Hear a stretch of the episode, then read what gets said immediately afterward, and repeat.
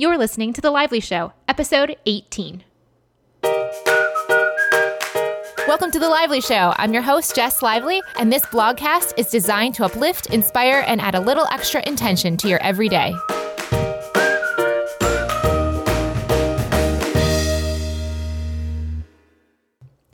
Welcome to the show, guys. Thank you so much, as always, for being here on The Lively Show. In today's episode, we have Noah Kagan. For those who may not be familiar with Noah Kagan on the design side of the internet, I'll give you guys a quick introduction to Noah. So, Noah actually was employee number 30 at Facebook and then eventually employee number four at mint.com. He's got a really interesting background with those companies, and he's well known on the business side of the internet, if you will. He has uh, founded his own company called appsumo.com and has a blog called okdork.com. I asked Noah to be on the show, even though he's not in the traditional sense, the type of guests that I've had on the show that are bloggers before. I really wanted to have an awesome conversation with him about intentions and values because from getting to know him and his work, I had the sense that he really in his own personal life was hitting on a lot of the same themes that I believe in as well. So today's show actually became more of a conversation than the traditional interview styles that we've had so far in episodes. So it'll be more of a back and forth between Noah than past episodes. And on the show, we're going to talk about why getting fired from Facebook is still a challenge for Noah 10 years later, but why it also is one of the best things that has ever happened to Noah as a person.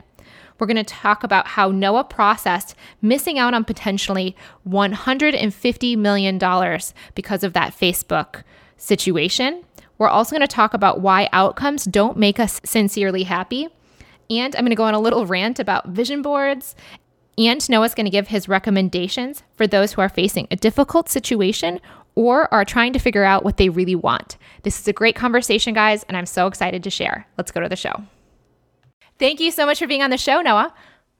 Thanks for having me here. Awesome. So, the listeners who've been listening for a while have known that I mentioned in, I think it was the Kim Vargo episode of The Lively Show, that I was going to try a new thing to reach out to someone by not just asking, hey, will you be on the show or could you help me, but to actually offer to give something that they might find that they enjoy, basically. And I mentioned that the person liked tacos. You're actually the taco lover yourself. And I'm so happy that you agreed to be on the show.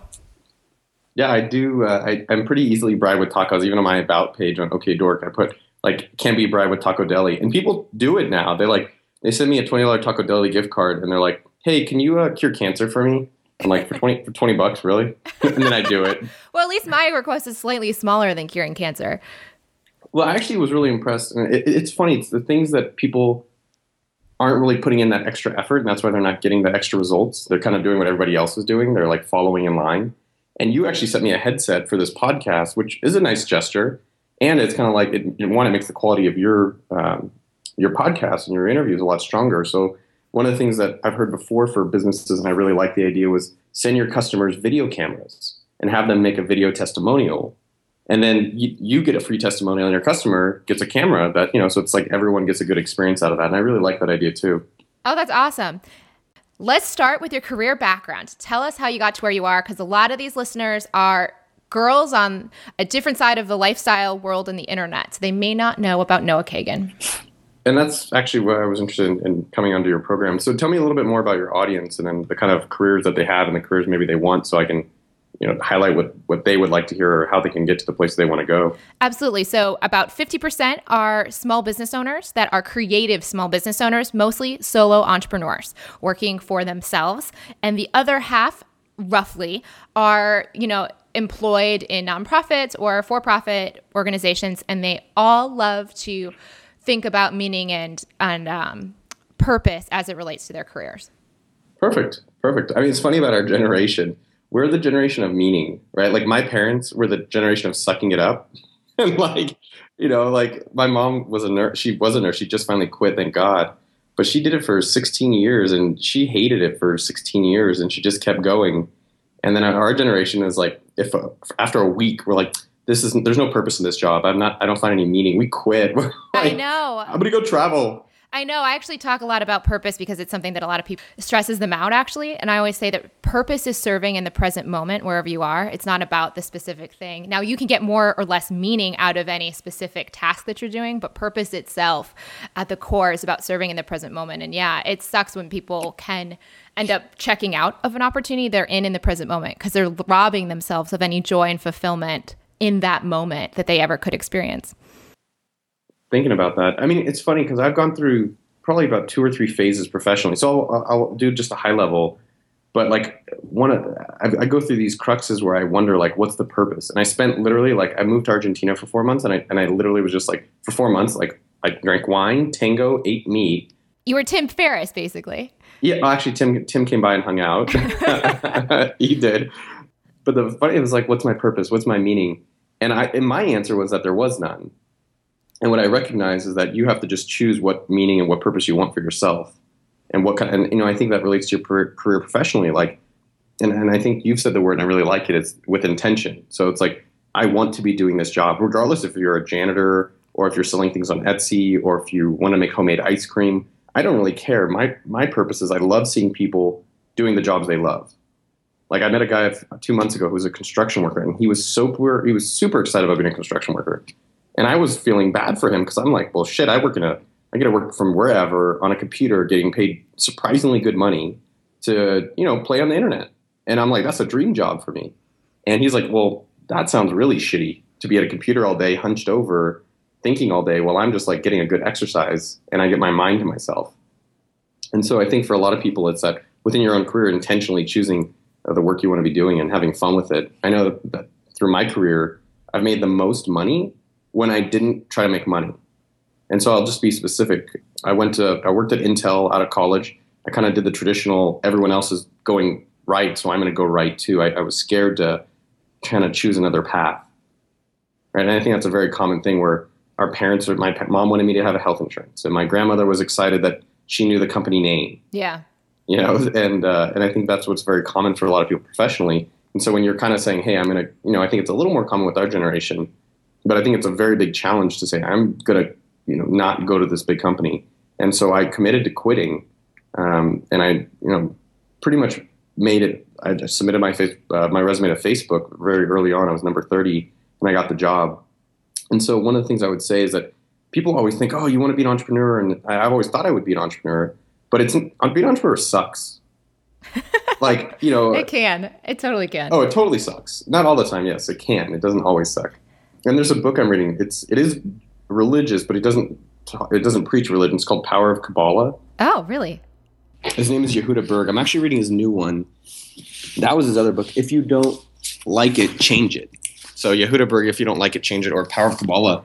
He just talks about like living with responsibility and intention, and I'm just like, that's awesome.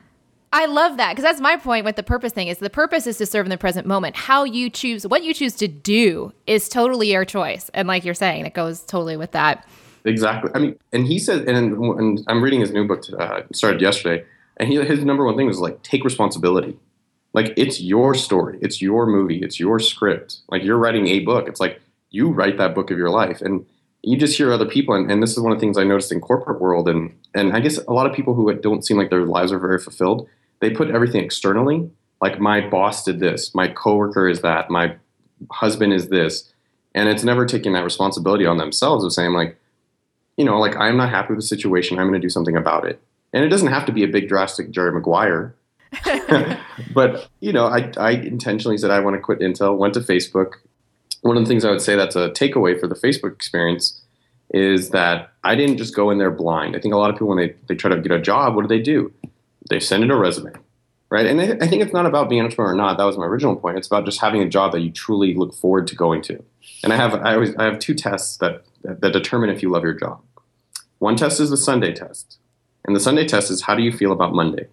And when I was at Intel, I fucking hated Sundays because I didn't yeah. want Monday to come. And then the second test is the Monday morning or the drive test is what I call it.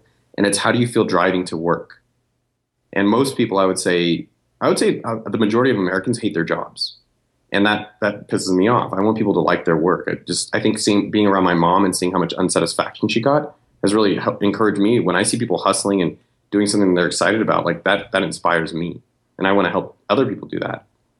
Um, and Facebook, so I got the job there, and uh, when I came to apply for the job, the, the takeaway I was going to suggest is that I didn't just go in and be like, "Oh yeah, you guys should hire me." Like I prepared mock-ups of how I thought their web page should be. I brought examples of other websites that I've been creating. Like I went in with documents and material that almost made it like, wow, this guy, like we need to have him here. I didn't just send a resume and kind of hope, like, oh yeah, maybe they'll hire me if I just am nice. And I think that's you know my uh, my ex girlfriend did it at Gowalla, and what she did, what was really impressive, is she created a 30 page PowerPoint presentation about why they need to hire her. And you compare that to 99% of people who just send in a piece of paper or some document that they change, like, oh, I really like X company. And it's the same thing with you in the podcasting. You didn't just say like, oh yeah, come on podcast. I'm not going to be prepared. You went and researched me, which I appreciate. And the promise of tacos, if this if this interview does really well. yes, yes. So you, have definitely put the carrot out in front of me. Uh, and uh, I mean, just the high level, then we can go back to your questions. Uh, so at Facebook, I got fired. Um, it was the most fun and growth growthful time. Growth. I don't think that's a real word. Growthful. Uh, growing time for myself, but also the most challenging. And so I think that happens a lot in life, where the times that are the hardest, in retrospect, you're like, man, I'm I'm a lot better now after that was hard. But when it, you're in it, it sucks. It's like the stock market. When everything's up, everyone's like, buy more. But when it's down, everyone has that attitude. Oh, this market sucks. I can't buy anything now. It sucks. Like one of the things this this infuriates me, Jess. And I know you've heard it. I know your listeners have heard it. It pisses me off when people blame the economy. Oh man, it's a really down economy. It's a really down. Have yeah. you ever heard someone say that? Like why their job they couldn't get a job after college or MBA or why their business failed? Yeah, no, I went through the recession myself with my small business. It was not easy, but it was doable. I mean, not for every business. I don't want to like, you know, point any fingers at anyone that wasn't able to do it, but yeah, it's definitely something people talk about. Yeah, it's it's interesting to take responsibility. I think with Facebook, I you know after I got fired, I took responsibility for the mistakes I made, and I'm, i think we're going to cover some of those and things I've learned. so I ended up kind of doing nothing for six months, and I think that's something that if you're not sure what you want to do, I think too many people, including myself, we fill our time with distractions. So we think, let's go drinking, let me go out, let me fill up my calendar, let me go like hang out with friends, let me go do all these things. And I think if people actually did nothing, like absolutely nothing, like you sit at home, maybe you read, maybe you write, and you do the things like very intentionally. Like I'm just not going to go force and fill this time with things that aren't really helping me get more clear right? That's actually what will help you understand where you like how you're going to get to the places you want to be going and what you need to be doing. So between Facebook, after Facebook, I was like, I'm not sure what to do, and I did fill it up with some distractions, but I I do wish I would have spent a little more time trying to understand how I could have improved from Facebook, like either writing about it or just going for walks. I mean, it still bothers me today. It's been what now? Almost ten years later, eight years, and it's yeah, it still hurts sometimes. It's still like it's still it's an, an embarrassment. Like it's like a scarlet letter. And the irony though is that I can tell people I was early at Facebook, and that's the impressive part. Regardless if I was like the janitor or what I did there. you could have been doing anything, right? Well, I always think it's ironic because you know people always think, well, and, and, and it's actually a women's problem. Um, if you read this book by Lois Frankel, it's one of my favorites. It's called "Nice Girls Don't Get the Corner Office." We'll put that in the show notes for everyone. Yeah, it's it's phenomenal. We think uh, women have to think they have to be very qualified to be in a role. Like they have to have ten out of ten on the job list and this is what the book said. Not I'm not being sexist. I'm just saying this. It is true. Well, let me let me just say that from the episodes we've done with the what doubts or resistance have you had to face in your career life? That last question I ask people often from the female or male guest, but especially the female guest will say, you know, I who am I to be doing this? Uh, I mean, who is anyone to, you know, and, and I think I think that's like similar to Facebook is like when you go to a doctor's office or if you're in the ER before you get like operated on emergency, you're not like, what college did you go to? so I, I, think with you know with women specifically, it is men too. Uh, just with men, it's it's not feeling constrained by external limitations. Not feeling like, oh, this is the checklist. I, I don't fit it. It's like, no, well, I want to be in that checklist, or I, I don't care about the checklist. And so I, I wanted to, you know, for my next project, obviously I was embarrassed and I was like, well, I want redemption. I want revenge almost, vengeance. I felt that way for a long time and it took me therapy to really, you know, that, that time of therapy actually to really understand it was very money related. At, in that period of my life, I was very like, damn, I'm not going to make as all the millions of dollars. Hundred now it would have been about 150 million. Yeah, that's pretty serious. And that's part part of why I wanted to have you on the show is even though my readers may not have already known about you, I think that what you're saying is something we all might know. Like money doesn't make us happy. When you're talking 150 million dollars though, and I think that scale is fascinating for people to hear from your perspective. Yeah, it makes them feel better about themselves. I'm like, look at that Joe, sh- that schmuck. Um, you know the thing though is that like, and this is one of the things I've been I've been writing about this in the Facebook book, and I I mentioned we'll have it at okdork.com slash Jess Lively, and anyone can get the book about my experiences there. Everyone's got tough problems, right? Like everyone, every if any of your listeners doesn't have a problem or had problems, like they're superhuman, right? I, I think it's just more trying to see like what are the different methods that other people have gone through that I can maybe help myself with, and that's why I'm very candid in sharing my story because it's been helpful for me. Some things didn't, some things did become more helpful. So for the Facebook experience, one of the things that was most helpful in uh, in that specific case in therapy, uh, therapy, the coach said to me, she's like, "Well, make a list of everything you wanted to buy with that money." And I went home and I made a list of all the things I wanted to buy. And I came back and she's like, "Well, is there anything you really can't afford now? Like, do you want a house?" I'm like, "Not really." Did you want a car? Yeah. Well, can you buy it? Yeah. And so I recognized like there wasn't that much more to my life that I could actually. There wasn't anything that I was really missing from that money. That's actually what Tim Ferriss says in the 4 Hour Work Week. What does it mean to be a millionaire? And find out what those key things are rather than necessarily having to have the million dollars. Well, you know, I'll, I'll, tell you. So we have this course. It's called monthly1k.com. And I basically got tired of telling people how I've started a few businesses that have made seven figures. And it's not arrogant. I'm just like, people kept asking. And so I just put everything I know, and we spent a year building it, and it sucked. It did suck building it. And the iron, the, the, the there's been so many fascinating points from creating that, and that's more of a recent product but the most one of the most interesting things is a lot of people say, I want freedom. I want to have a job that I can work from anywhere and do anything, and I don't want a boss. Right? And so this is the surprising part though. I'm like, okay, that's that's cool. I mean, like I take for granted that I get to do that. I take for granted that I, I am kind of the boss. I am the boss. I guess ultimately my mom's the boss. But after her, uh, your mom's the boss of AppSumo. She's the she's the uh, Mama Sumo but what's ironic though, and this is really surprising to me, Jess, is that, that we've actually had a fair amount of people get to that point. And I've had friends that have sold $50 million companies, and I have friends that have sold and made more money. And a lot of times when you get to that thing you think you wanted, you're not actually satisfied because you're not happy with yourself. You kind of put an external thing as like, when I finally get to work from wherever and make 5000 a month, I'll be happy. And then they get there and they're like looking around, they're like, well, I got here. It's like when I bought a place. I bought my first house or the first loft and I thought there'd be like like fireworks and stickers, and I'd finally be an adult, right? I get my like adult badge, and it, I didn't. And it was a very good reminder of like a lot of the things have to really come internally and reflecting on like, you know, how do you want to just enjoy the process of life and the systems and the flows of life instead of just necessarily like externalizing it to. And it's not bad to have accomplishments and feel good about it and appreciate it, but not necessarily saying like when I get this one thing, then that's going to finally trigger all my happiness.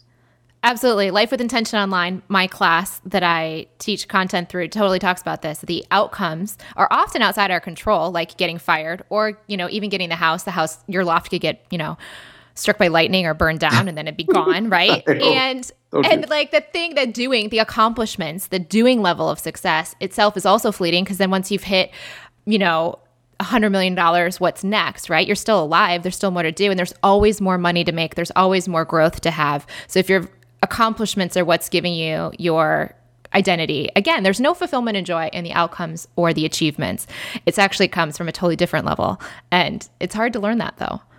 There, there is something to say though for like people that really just want to be creating, like let's say an Elon Musk, let's do in Tesla and PayPal and the rocket ships and maybe the money does you know i don't know if money can truly ever satisfy someone but just the invention does and then that subsequently has made him wealthy because I don't always want everyone to be neutered necessarily, where it's like I can't be really aggressive and hungry. And I, I think the ultimate thing that you're saying, and I fully agree with, is just do it with intention.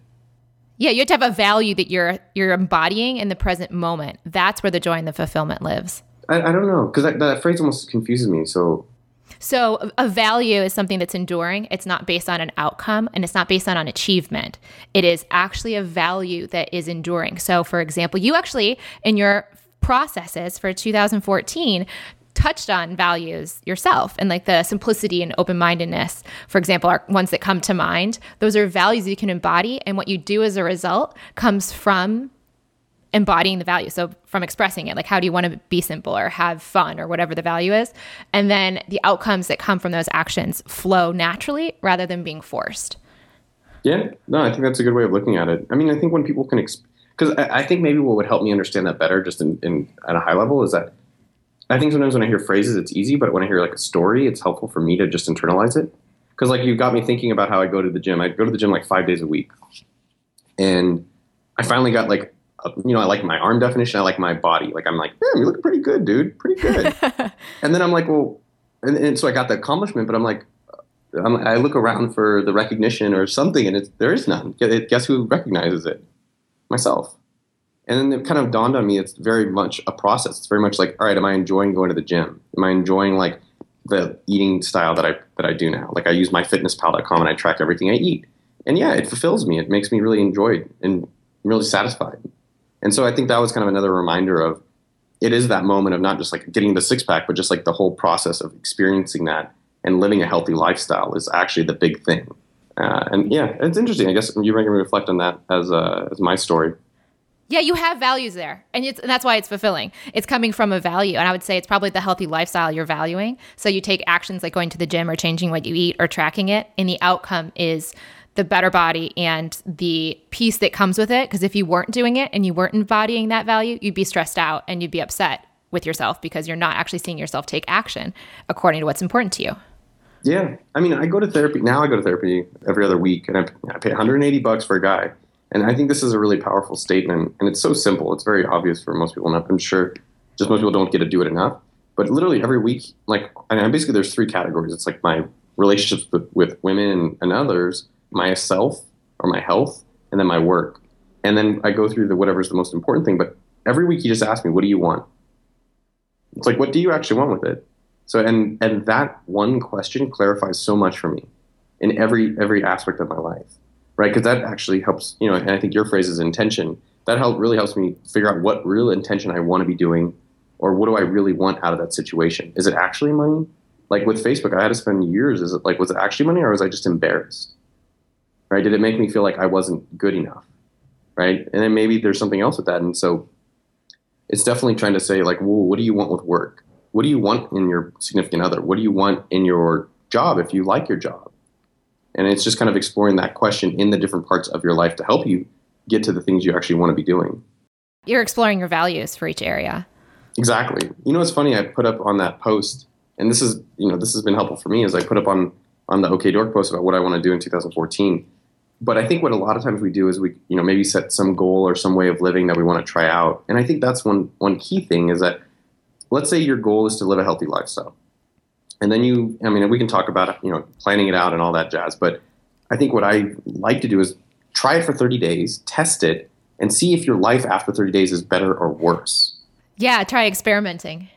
I think that's kind of completely neglected, right? Because a lot of people say, well, I can't live healthy, or I can't do this, or I can do that. And it's like, well, I don't know if it's better or worse. So let me try it for 30 days and see what actually is the result at 30 days and then make a decision whether I want to continue it or, or remove it. Like I, I have daily habits, right? So like every night before I go to bed, I do 22 push-ups. Why 22? Uh, one for good luck and one for my father. And 20 was because like I just thought I used to be doing, I used to add one every day and I got to like 120. And you know what? I just didn't even want to go to sleep because I didn't want to do my push-ups. so I was like, well, this is not serving me. And so it was hard. It was hard to say like, no, you're going to stop that habit. But I was like, well, what do I really want out of this? I was like, I just like doing push-ups. It gives me a little pump, makes me a little tired, and it's like I like having that routine. And so I think it was, you know, trying different things out like that, and then after some period of time, evaluating if it still makes your life better or worse. So I wrote down the things on that post, and then I put it, you know, I guess as you we were talking before the show on a vision. You have a vision board. I think a lot of women do vision boards. I'm not a vision board person. I'll just say right now, I'm not. I'm not. Oh yeah, I like. Wow, you were serious about that. You're like, I do not. I don't do the visions. No, that's not. I Life with Intention Online's not specifically about vision boards. They're not bad or good, but they can be used for evil. I will say they can cause a lot of stress. well, I want to. Well, the only thing. Well, I want to hear what that answer. This is the most unusual interview, by the way, anyone's ever listened to. This is pretty interesting because we haven't even gotten to AppSumo yet. no, AppSumo.com. It's a free newsletter for entrepreneurs. Uh, but what I was going to say is, what I've done is that I took the things I've wanted this year, or the ways I want to be, and I put them on my whiteboard at home. and I put them on my. I just rem- remember because my friend called me out on it. I put it on the background of my computer. So every time I look at my computer, I'm seeing like open-minded, simplicity, fun, or like what are the things within that that I want to be accomplishing, right? And I just see it over and over, and that's really helped me, um, you know, get to be the person that I'm enjoying being, or get doing the things that I want to be doing. That is the core of intention. That is what the third level of success, which is being, is all about. That's awesome. So you said you don't like vision boards, or they could be like the devil. Like, what is? Well, yeah, because when you do a vision board, often what you end up putting on it is visuals, right? So visuals need to have some kind of physical form. So often it's a lot of outcome stuff. It's a lot of stuff. It's a house or it's the person that's skinny, you know, doing yoga and you're like I want to be that person. Or it's the house you want to have or the trip you want to go on, and those are all outcome-based things. And when you're motivated by that, it's like having a carrot and a stick in front of you. You get to that six pack or whatever it is for you, you know, maybe in the past might have motivated you is just I just want to be hot or whatever. Like then you get there and you're like, well, no one else cares about this quite as much as I do. And and what's it for? And often other things can get in the way of that. Like let's say someone gets hurt or injured and then they can't do the workout. So they're no longer have, able to have the six pack. And then they're all upset because they weren't able to do it. So i think vision boards can be something that does motivate people but i think it's kind of a false sense of motivation that ultimately fades because the outcomes themselves are so fickle.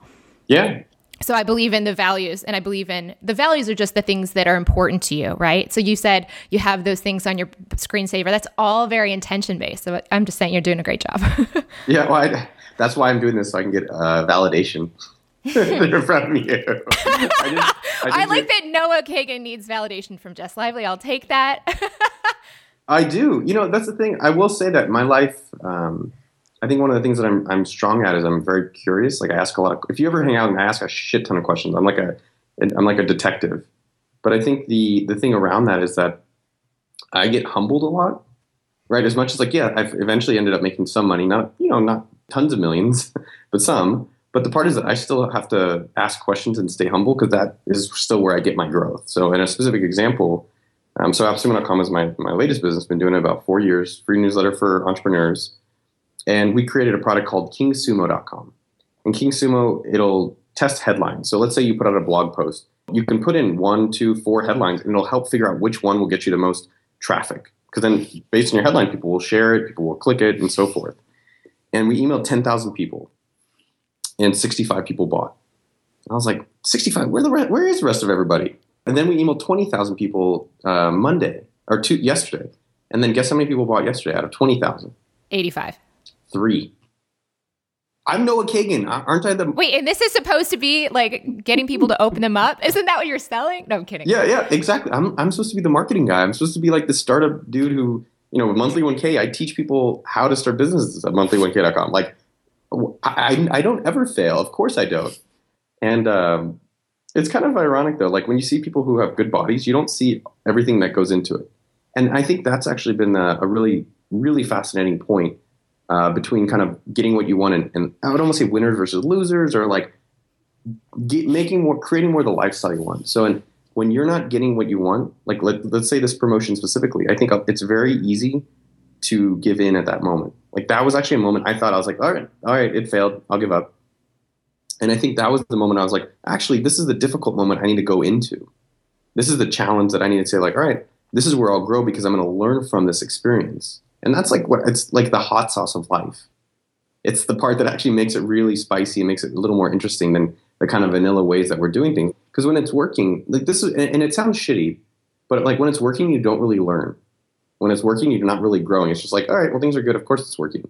But when it's something is a challenge or something is a struggle or something is harder, that's when the moment that you're really getting tested. That's the moment that you're like, all right, I'm uncertain about something. Now life starts and that's that's that's the way that I've looked at it. And so I've made a decision that I'm going to figure out how to make that work. And so I'm spending this week trying to figure out why King Sumo isn't working.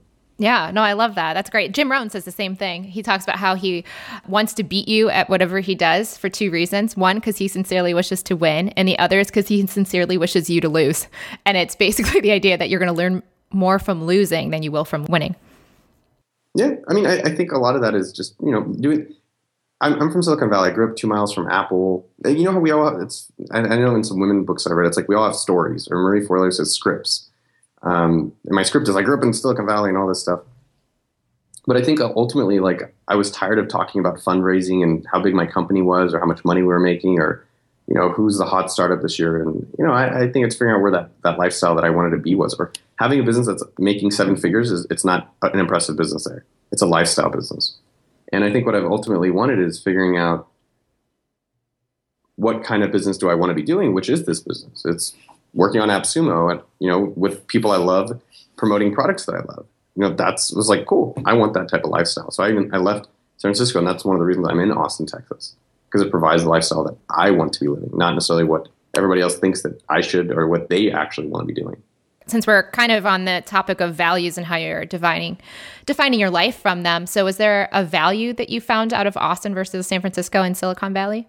Yeah, I mean, I'd say the value is lifestyle, right? The value to me is like I want to have a balance in my life that I'm not working all the time where I, I neglect everything else. And I don't want to be chilling all the time where, you know, because I've always found myself feeling better when I create.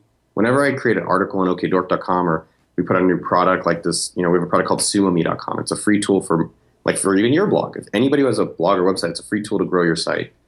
And when we create these things, for me, it's very satisfying. So I, I'm, this Austin lifestyle is like because I get to go have the outdoors and have you know good looking people and good Mexican food and tacos, obviously. But I also get you know the professional side with decently impressive people. I love my team, and then a moderately good uh, community of other people that are, are, hustling. It's not where it was in San Francisco or New York, but it's it's kind of an in between. And so I go back to those other places and some time to time to kind of get inspired, and then I come back home. So what you've done as a result of that value on the balance and everything you've just shared is that you move to Austin, and then as a result, you get the outcome of that more peaceful lifestyle and everything that you shared. That's awesome. So, what would you recommend for other people who might be facing a similar situation where they maybe were I don't know, going through something challenging, like maybe getting fired or the depression or or just like maybe even chasing the outcome stuff without the values. What would you recommend for people? Hmm, what would I recommend? It, you know, I want to say like think about what you really want and I and I think the thing is like, let's say you had a bad situation, like so you got fired, you got dumped, you're fat, or you don't have the yoga body that you want to have, like you can't hit Zumba or barre class the way you want to hit it. I would try to see what can I learn from those historical experiences. So I write a lot. I put it on okdork.com or I do it privately, uh, or I go to therapy. So I'd say number one, learn. So when things haven't been working out, what is it about that situation that wasn't satisfying or, or the way you wanted it to be? and don't blame it on others. Really take the time for yourself. So in therapy it's for me i go to therapy because it's like it's my time. I don't have to apologize. I don't have to explain myself. I don't have to do i can be candidly honest. I'm like yeah i did that and not worry about a biasness. And it doesn't have to be a therapist. It could be a you know, diary. It could be a good friend or it could be by yourself and so learning from what happened and what you and then kind of then i'd say the second step is is that all right i kind of want to do something like and then figuring out what it is you want to be doing and I know this is not like a, a clear formula. This is the way that I go about doing things, right? So I kind of just keep asking myself, literally on a weekly basis, what do I want? I kind of go through two different methods. I haven't figured out the right answer, but if you don't know what you want, and I think that's a really hard question. Like when you know what you want, you're like, oh, of course I know what I want, right? And then when you see someone who doesn't know they want, you're like, why don't you know what you want? It's so easy. If you don't know what you want, I'd probably do three things. One, I would not do anything. Don't try to just fill up distractions. I think like alcohol is a perfect example where it's a distraction from having a clear mind. And so I drink from time to time, but I think I notice when I'm drinking, wow, my mind's not clear. I'm not enjoying the time with these people as I was. So don't fill the time with distractions and really just try to be intentional. Secondly, start doing things. And I know that's totally hypocritical and contra- contradictory, but the point is, that sometimes just momentum and movement helps you create things you want. Right? Because I know that when I'm not feeling good and I go to the gym, I always feel better. Always. I've never not gone to the gym and not feel better. And that's the process of just getting the blood flowing, getting the mind thinking. And so I would try to spend a little bit of time just getting active, either physically or even just mentally, like writing or creating something. And that could help you get to where you want to be going.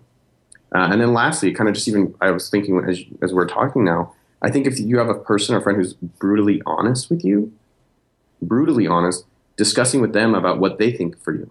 Because ultimately, it's you. Our lives are about taking all these filters, uh, taking all these inputs and filtering them out we take the inputs, filter them to our decision. That's intelligence. it's like choosing which people to listen to and then what we do with it. But I do think that you know there's one or two people in my life who I you know I very much trust their opinions, so I would explore with them what they thought I've done well, what they think I should be doing, and then internal, and then come back to really myself to decide. I think power and strength comes from internal decision. It's from you actually saying, "This is what I want, and I'm going to do that." And and those are kind of like the ways I would go about figuring out what I want to be doing overall. That's awesome. One of the things you shared in your post about how you got fired from Facebook, which again I'll link to so you don't have to go through it bit by bit, but at the end you wrap it up saying, ultimately, I appreciate where I am now and all the experiences I got from not being there. What are the experiences that you got as a result? Yeah, it's hard to say, right? Because I've seen some of the guys who aren't there anymore, and one of them is building a hotel in Palm Springs. One of them drives an R8 and is complaining about his boat not getting a boat space. One guy's a mansion SF, and it's not to say that I wouldn't want a mansion SF or that I I couldn't. I don't think I, I can't afford it, but I like the way my lifestyle is, right? And I like all the experiences that I've gotten to have. I, you know, people say, "Do you have regrets?" I'm like, yeah, you know, I would have liked to not been fired by Facebook, but I, my life has been so much more rich from that, right? Like I got to experience Mint.com. I got to be a part of AppSumo.com, right? And maybe I would have gotten some of that by Facebook, but I, I don't think I would have. I would have been a you know kind of a one trick pony, which you know frankly maybe at the end of it would have been just as good. I think a lot of times in life we can rationalize ourselves to happiness, and so I, I think I could have easily just taken a lot of bitterness and complained that Facebook didn't work out and I didn't get this money but kind of looking back on all the things I did get to do, like holy shit, I lived in Argentina, I traveled to Thailand for a month, I went to Russia. Like I've gotten to go to places, or I've gotten to do work, or I've gotten to experience people that would not have happened.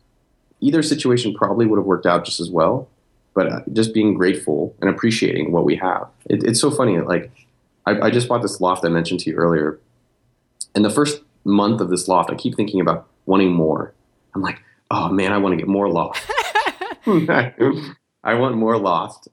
And I want to recommend a book that I think for women, and it's, it is one of my favorite books of all time. And I'll say it in a second. But one, I had this dream, and the dream was I was walking by the loft, and I was with someone, and I was so proud of it. I was like, I, I bought that. This is I worked hard over a year supposedly, and I've got money, and I've owned this now, and I'm really and I'm so proud of how it is inside and where it is and everything. And I woke up and I was like, holy shit, no, you're not appreciative of what you do have. It's only about what I didn't have and uh, and that made me feel really good. And so it's kind of looking at all the things we do have in our lives, and you know some of the things that, that we don't have, you know, and maybe in our health or maybe in our in our relationships or in our work, and then working on it, being intentional, as you you keep saying, like being intentional, like I want my work life to be better, and I'm going to be responsible to make that happen. And uh, you know that's kind of how it's been since Facebook. And yeah, I'm not going to bullshit. Like, would I turn down 150 million? No. But I've seen people. You know, a month ago, I was hanging out with a guy in a penthouse, and he had the sickest penthouse. Like, it's like it's the penthouse you go to. Like, damn, we'd have ragers here. I'd have parties. Like, I want my bar mitzvahs here. Um, as a joke. Uh, no, I probably would have. And you know, he just didn't seem happy there. You, you know, I'd rather be rich and unhappy than poor and unhappy. but ultimately, it's like that money won't make you happy, right? It's just more about how do you be happy with yourself, with or without the money. Like that's why lately I throw away a lot of things. I'm like, do I really need all this stuff? So I throw stuff away. I'm like, I don't really use it, and I'm, it's just almost freeing. And so it, it was just a big realization that the money is the external part. And as you say, with the internal and the values, how do you feel good with yourself? Like, what activities do you do? Which people are you around? Which work do you do? And if it's not that way, how do you start looking at, at crafting that lifestyle and having fundamental values or intentions uh, to, to get towards that? And so I'll wrap up with, with this kind of piece of it with my favorite book, one of, one of the most powerful books called Women Who Love Too Much. And it's a phenomenal, my, my aunt's a child mediator and therapist and an amazing woman, and she recommended this to me, and it's such a good book. And it, it's about relationships, but it it's been reflective of about why are we doing the things we're doing now, and uh, I highly recommend it to men and women everywhere. We're going to wrap up with the last two questions I ask all my guests. Number one, what doubts or resistance have you had to face in your career or life? Now, we've touched on a few, but if you have any that come to mind, feel free to share. Okay. Yeah, I do have a few. I have tons, man. It's my specialty. so the doubts and resistance I've had in my life, I think the two key things. One theme has been like my father had a business and he made a lot of money and then he kind of sabotaged it or blew it up. And I had a big fear of doing that. Right. And if you look at my career, I've done that. It's my pattern. Have done. It Doesn't mean I'm always going to be doing it, but like got a job at Facebook, was going to make a lot of money and it went away. Went to Mint, was going to make a lot of money and then I quit. The next company, Gambit worked on this product for a few years. We were making $30 million a year, and then Facebook banned us. And so it's all my responsibilities, but it's like, you know, you're exactly doing what you've always kind of been avoiding or what you've always been afraid of. And then what I kind of recognized was that, you know, what things did my father actually do really well? He was very generous. He was very hardworking. He hustled like crazy. He was a great sales guy. I'm going to take those. I want those attributes. And his sabotaging, his like behaviors, his what attributes does he have that I don't want to that I don't have to accept? And maybe I can even be stronger than him in that. Right? So like he was never on time. So I'm much more intentional about being on time. He never was really clean. So I try to be clean. And it doesn't mean that you have can't take any of your parents or any of those things, but it's like let me embrace the good things and not focus on being the bad things. That's great. Actually, we had a guest on who talked about perfectionism and her battle with it. And she said it's something that she appreciates for what it can do and what it's done for her career, but she doesn't need the bad parts of it. That's good. I mean, like, I've done really good at starting businesses, right? I think one of the things that uh, doubts, I think I have tons of doubts. Well, I don't have a ton. I think it's also embracing the goodness of what you're good at. That's a great, yeah, the perfection girl, she can take credit for that stuff. Like, I'm very good at starting, and I'm not a finisher sure. Like it's boring to me to like do the detailed work at the end. I'll do the detailed work in like the hustle and the grind in the beginning. It's like a bell curve. Like the beginning is where all the change happens. Then you get to kind of the boring part, and then you get to the long tail part where it's like, all right, we already know this. Like, let's add a new color. All right, let's add let's add like a new product. Like I'm like that shit sucks. But it, it's like, all right, well, how do I take advantage of that and then hire people or surround myself with people that want that part so that I can just keep embracing? Because I, for a long time, you know, after Facebook, I was like, people like, man, you were at Facebook for nine months, you're at Mint for nine months, like you're not going to stick around. You're very unstable. And it was like, no, that's actually what I'm good at. I'm good at getting things going. So with AppSumo.com, it's like, all right, well, how do I do that with people so that I can be successful and do the things that I'm good at, and I have other people that are good and can provide me that support and are not even support, but like complementary. Yeah, which explains also why Facebook didn't last. If that's what you love, and as you've shared, it's, it's it was getting past that point in the company where you would thrive there. Yeah, I mean, and, uh, you know what's funny is now that you got me thinking about it, if I never got fired by Facebook, I would have not grown because that company had the best people in the world, which pushed me to grow a lot. And if I stayed there, I don't know if I would how much more I would have grown as a person versus like the adversity and the challenge that I was faced from my own story because I wasn't there. Yeah, uh, there's some quote about like the places where we're we're hurt, we end up becoming stronger. So, last but not least, what would you tell someone who's just starting out on this journey? Which part of the journey? Any part you'd like. I like to leave that open ended so that the guests can answer what feels most true to them. You know what I've been thinking about a lot lately?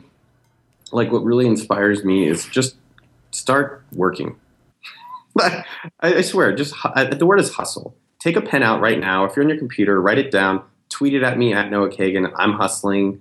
Put it on your phone, put it on your background, but hustle the way I'm, I'm interpreting that word is not just hustle is kind of almost like it could be like a dirty word, but it's more that if you really want something, put the effort into it. Right? Like if you really want your, if you want to quit your job and run your business, like, are you waking up early? Are you staying up later? Are you doing weekends? And I've helped a lot of people start businesses, and I'm seeing that that is almost one of the key, you know, that and attitude are like the key attributes of what is separating these people. Like they're not smarter. There's a lot smarter people, but the smarter people almost feel entitled to it happening while these hustle people are making it happen. So I would say if you're in the beginning of your journey, if you're in the middle or you're in the end, like it never ends. Like it's the same with the gym. I thought when I got my six pack, it's over, but it still goes. And so you just keep going and figuring out, all right, let me keep hustling and balance that, you know, so you don't burn yourself out, but keep hustling. So that's, uh, I would encourage anyone who's starting out in the middle, ending, uh, just keep going forward. Awesome. Thank you so much for being on the show, Noah. Yeah, it was fun. It was interesting to think about this stuff and talk with you. And there you have it. Thank you, Noah, so much for being on the show, and thank you for listening. If you'd like to send Noah a message about how you're hustling or how much you enjoyed this episode, please send him a message on Twitter at Noah Kagan. And if you'd like to get a list of the posts and the resources and books we've mentioned, go over to jesslively.com slash Noah Kagan. Thanks so much and have a great week, guys.